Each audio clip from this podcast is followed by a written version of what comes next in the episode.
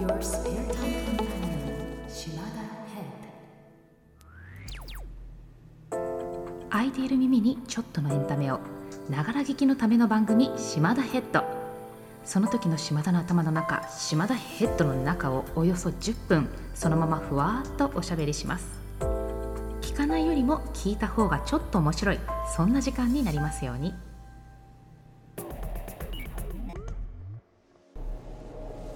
どうも3回目になりました島田ヘッドです。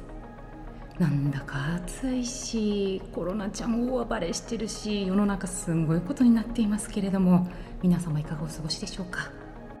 医療機関も大変なことになっているようですし私が尊敬してやまない医療従事者の皆様本当にお疲れ様です。本当にありがとうございます。そういえばこの感染対策のために手指の消毒すごいしているじゃないですか。で今まで夏場はあんまりハンドクリームとか手の保湿っていうことをしなくても済んでいたのに最近は必要になったなと思います。え年齢のせいじゃないって信じてる？多分本当に消毒のせいだよ。でねそのハンドクリームじゃなくてなんかいいものないかなっていろいろとこう薬局を見て回ったりしていてハンドミルクっていうのを買ってみたんですよ。そしたらすごくさっぱりしているしケアはできるしつけた後すぐに何か物を触れるっていうのですごくいいなと思いました。もう夏もね終わりに向かっていますけれどもまだまだ暑い日が続きそうなのでこれを使って過ごしたいなと思ってます。今すみません電車の音が入っちゃいました。他の島田の音声配信を前から聞いてくださっている方にはおなじみなんですけれども我が家線路に挟まれておりまして四六時中電車が通ります。何の音かなと思われた方申し訳ありません。JR だなって思ってやってください。さて手指の消毒の話に戻りますと多分私はですねこのコロナ禍になる前からかなりよくしていた方だと思っています。東南アジアとか、まあ、南の方インドとかねそういったところに出張することが多いのでどうしても日本と比べると衛生状況に気をつける必要があります。さらに時差があったりとか体力的にも結構タフな移動が伴ったりとかでそもそも体力が落ちているっていうような状況下でお腹を壊さないようにっていうのは本当に気を使うんですよ。しかも私が万が一トイレの住人になってしまったら仕事にも穴が開いちゃう。その責任感でたまに食べないっていう選択をすることすらあります。でもそうするとまた体力に影響しちゃうので日本から持っていった食べ慣れたものをちょっとだけ口にするっていうことをしたりします。例えばソイジョイを箱買いして持って行ってで手指の消毒をしてソイジョイだけいただくとかあとは粉のポカリを持って行って現地で手に入れたペットボトルの水に溶かしてひとまず動けるだけの血糖値を稼ぐとかね。結構頑張ってやってます。でインドで1回スプレーしたなら24時間その除菌効果が持続しますよっていう嘘みたいなスプレー買ったんですよ。でそれ本当に24時間持続してるかっていうとちょっと怪しいんですけどその後絶対触っちゃうしただ気持ちの面で良かった。こんな強いスプレー使ったから大丈夫って思えるみたいな。でもそのスプレー使った後意外なことが起きました。牛乳パックをそのままセットして一晩置いておくとヨーグルトができるっていうタイプのヨーグルトメーカーを当時愛用していたんですけれどもそれが一晩経っても牛乳のまんまでヨーグルトにならなくなっちゃったんです。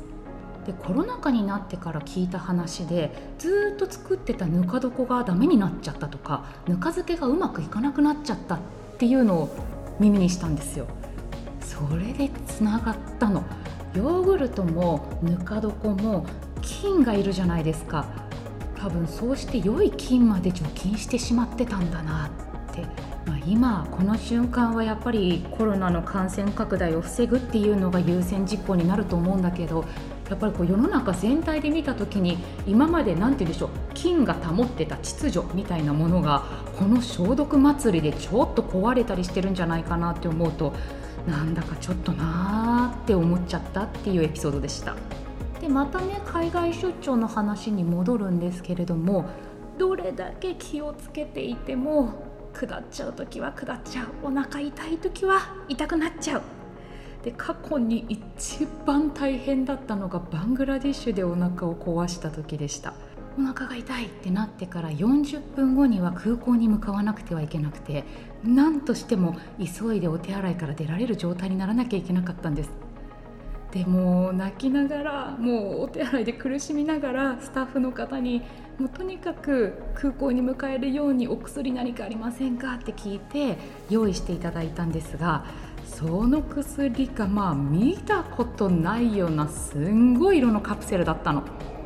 だけどパッケージをよくよく見たら聞いたことがある製薬会社のものだったので大丈夫だろうと思ってもうとにかく飲んだんですそしたらその後から逆に全然出なくなっちゃったの。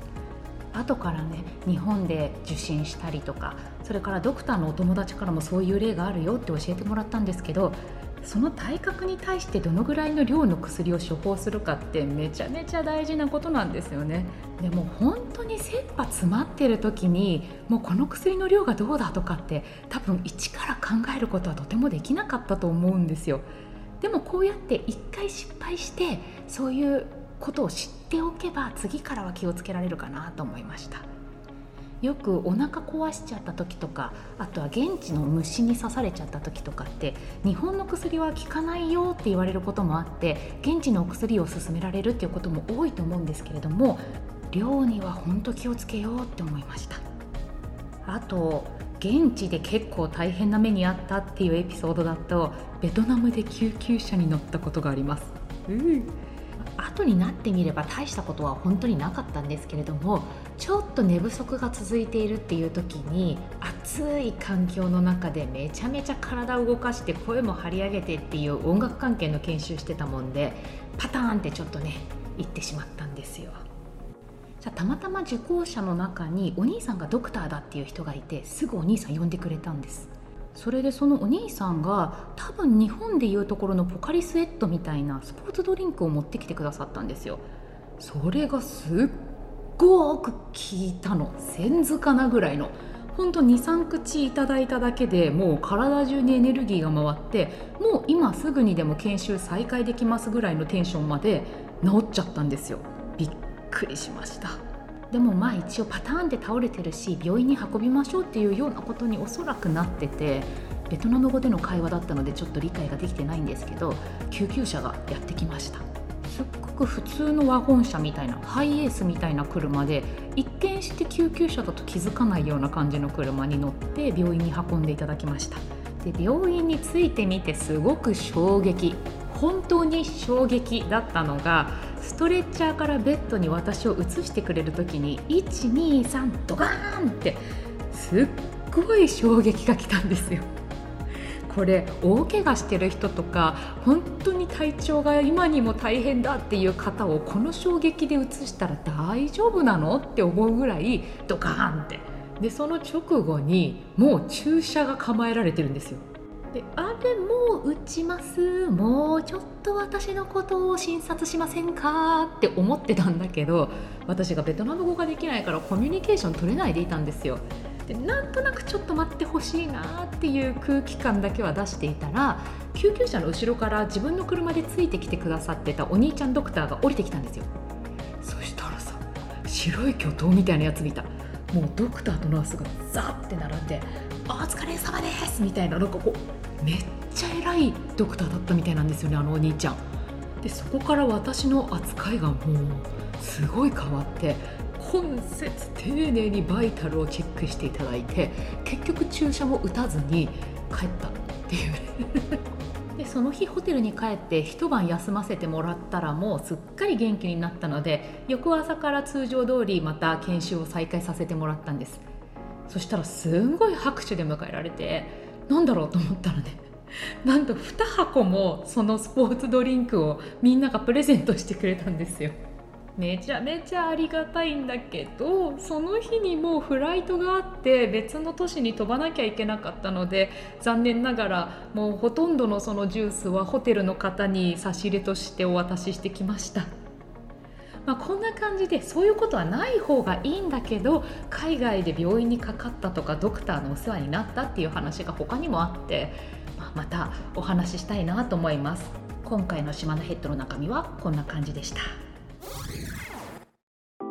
Thank you so much for listening. This program is brought to you by Yuki Shibata.